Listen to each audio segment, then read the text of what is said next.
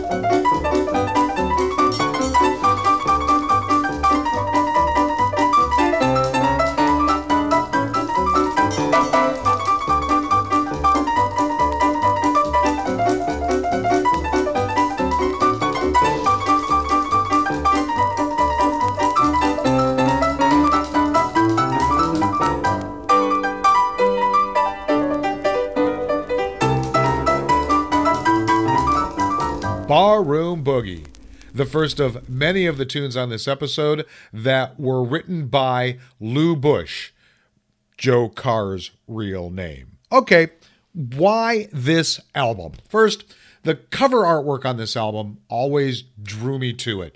Colorful, expressive. You can almost see the motion of Joe Carr's fingers on the keys, but for the life of me, I could not find information on who illustrated it. So I need to describe it for the folks just listening. Um, great big colorful yellow background. There's a piano that's kind of broken in half because Joe Carr is playing it so furiously. In fact, he's not even on his stool. The stool is kind of tipping over. Uh, meanwhile, there is a beautiful redhead in a plunging red high cut dress and fishnet stockings and red high heel shoes, smoking a cigarette and leaning against the piano that is being played by Carr in his vest and bowler hat. So, what a great album cover that is. And the music, it's incredible. Anybody's hands could move this quickly and still play all the notes. This is an album both my father and I would pull out from time to time, depending on the mood that we were in.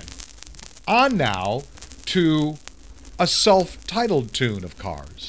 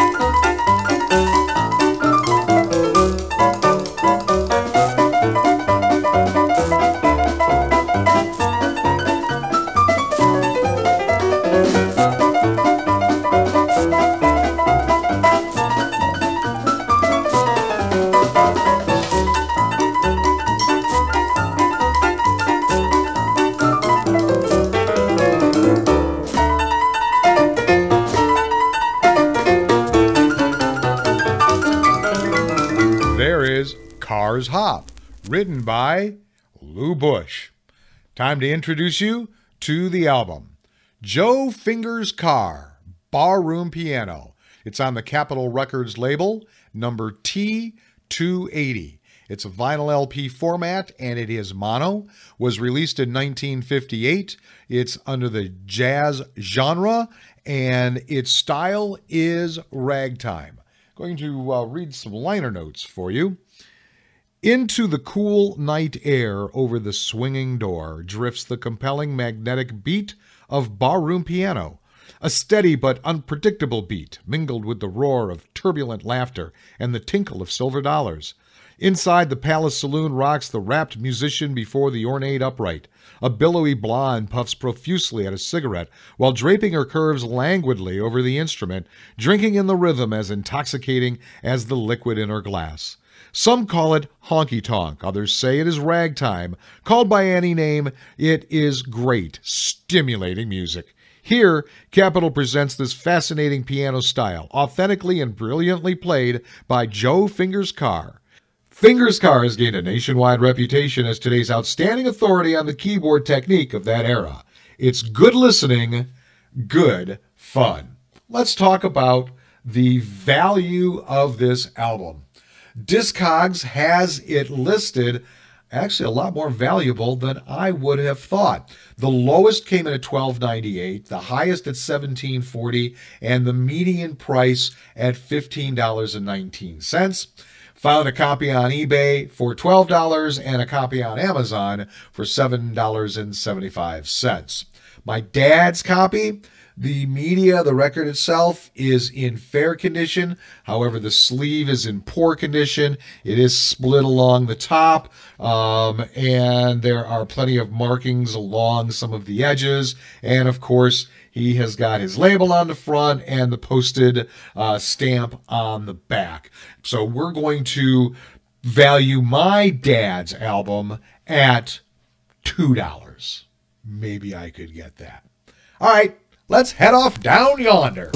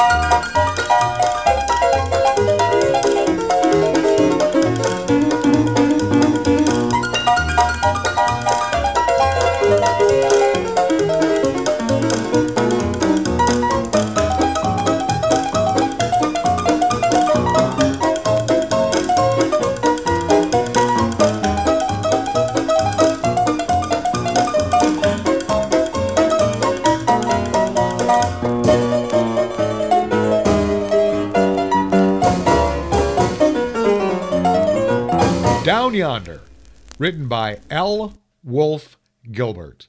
Time now to introduce you to this episode's artist, Joe Fingers Carr, whose real name is Louis Ferdinand Busch.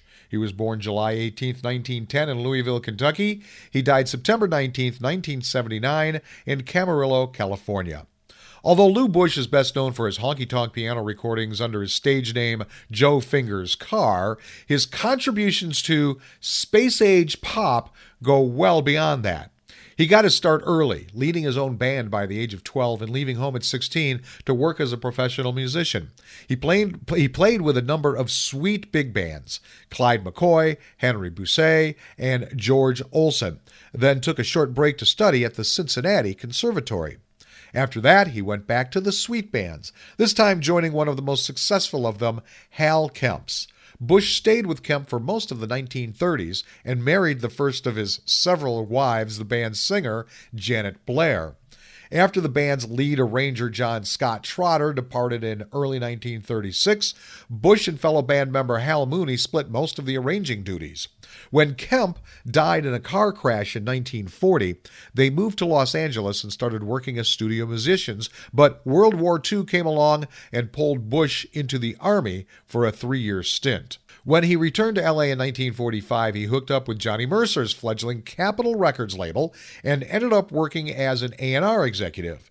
He continued to do occasional session work as a pianist, though, and provided the key ingredient in the 1949 Jo Stafford Paul Weston hit, Ragtime Cowboy Joe. In 1950, he sold the label on the idea of recording his ragtime playing, and he made up the name Joe Fingers Carr during his initial studio session. His first single, featuring his original tune, Ivory Rag, became an international hit. Although Capitol played up the nostalgic caricature of Carr, the honky tonk pianist, wearing derby hat, bow tie, vest, and suspenders, Busch tried to not let his recordings slip into mere novelty. Carr's success spurred a revival of ragtime in the form of camped up honky tonk. Now, we're going to hear a couple more ragtime tunes.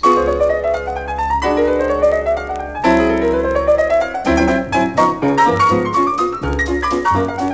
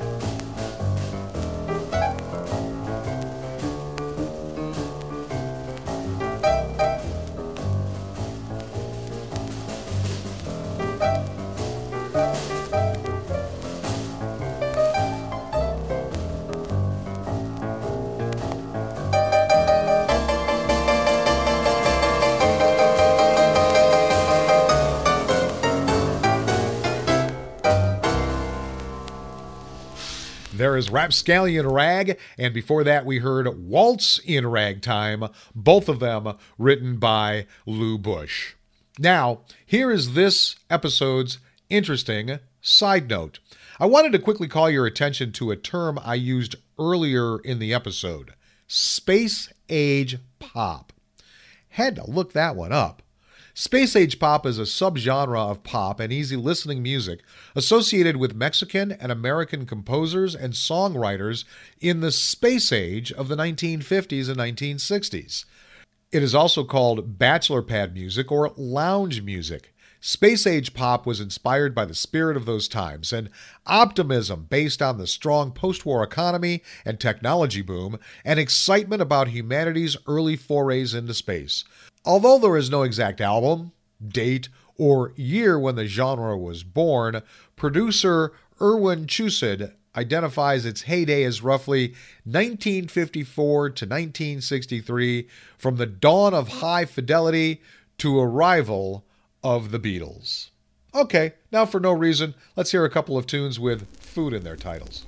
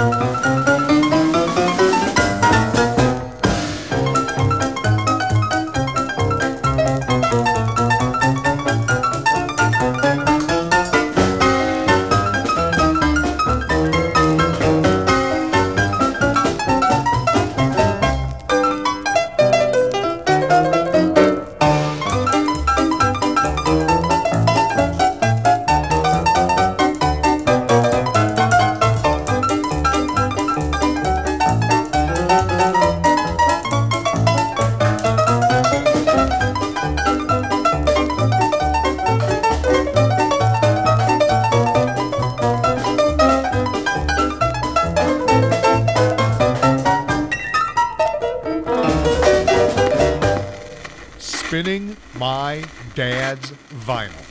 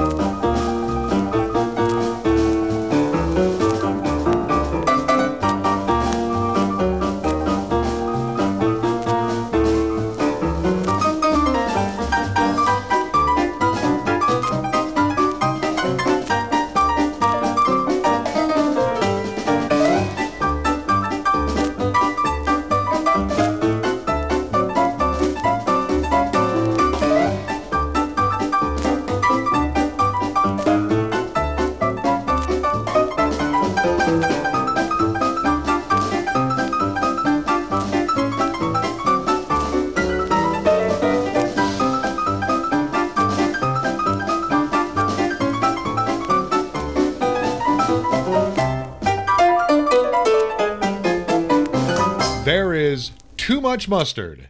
And as long as you're talking about a ballpark Frank and stadium mustard, no such thing. That one was written by Cecil Macklin, and before that we heard Angel Food Rag, written by Al Marzian. This was certainly a fun album to listen to. Could you imagine being the clubs, speakeasies, saloons, whatever, where this music was played? Always enjoy talent at the piano, and it would have been a great atmosphere when you're hearing the chips clink and the glasses clink as well. And I will always remember first discovering that fun, colorful, active album cover. Now, we're going to close this show with a tune we played a couple of weeks ago when we featured Louis Armstrong.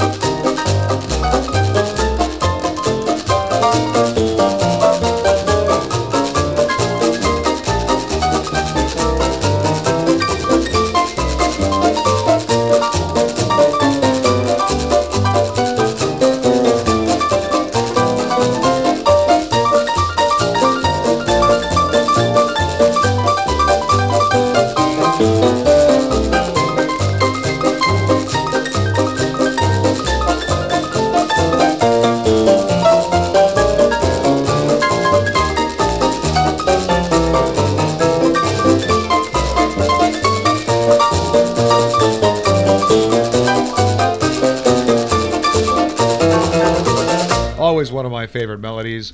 When You're Smiling, written by Larry Shay, Mark Fisher, and Joe Goodwin. That version is just a little faster than Satchmo's. Thank you very much for tuning into Volume 12 Fingers at the Barroom Piano, however you did. If you want more information about this podcast, head over to spinningmydadsvinyl.com. I'll be back next week with all my skips, scratches, and pops with Volume 13. Hello, Ella Love. Go with the flow, my friends.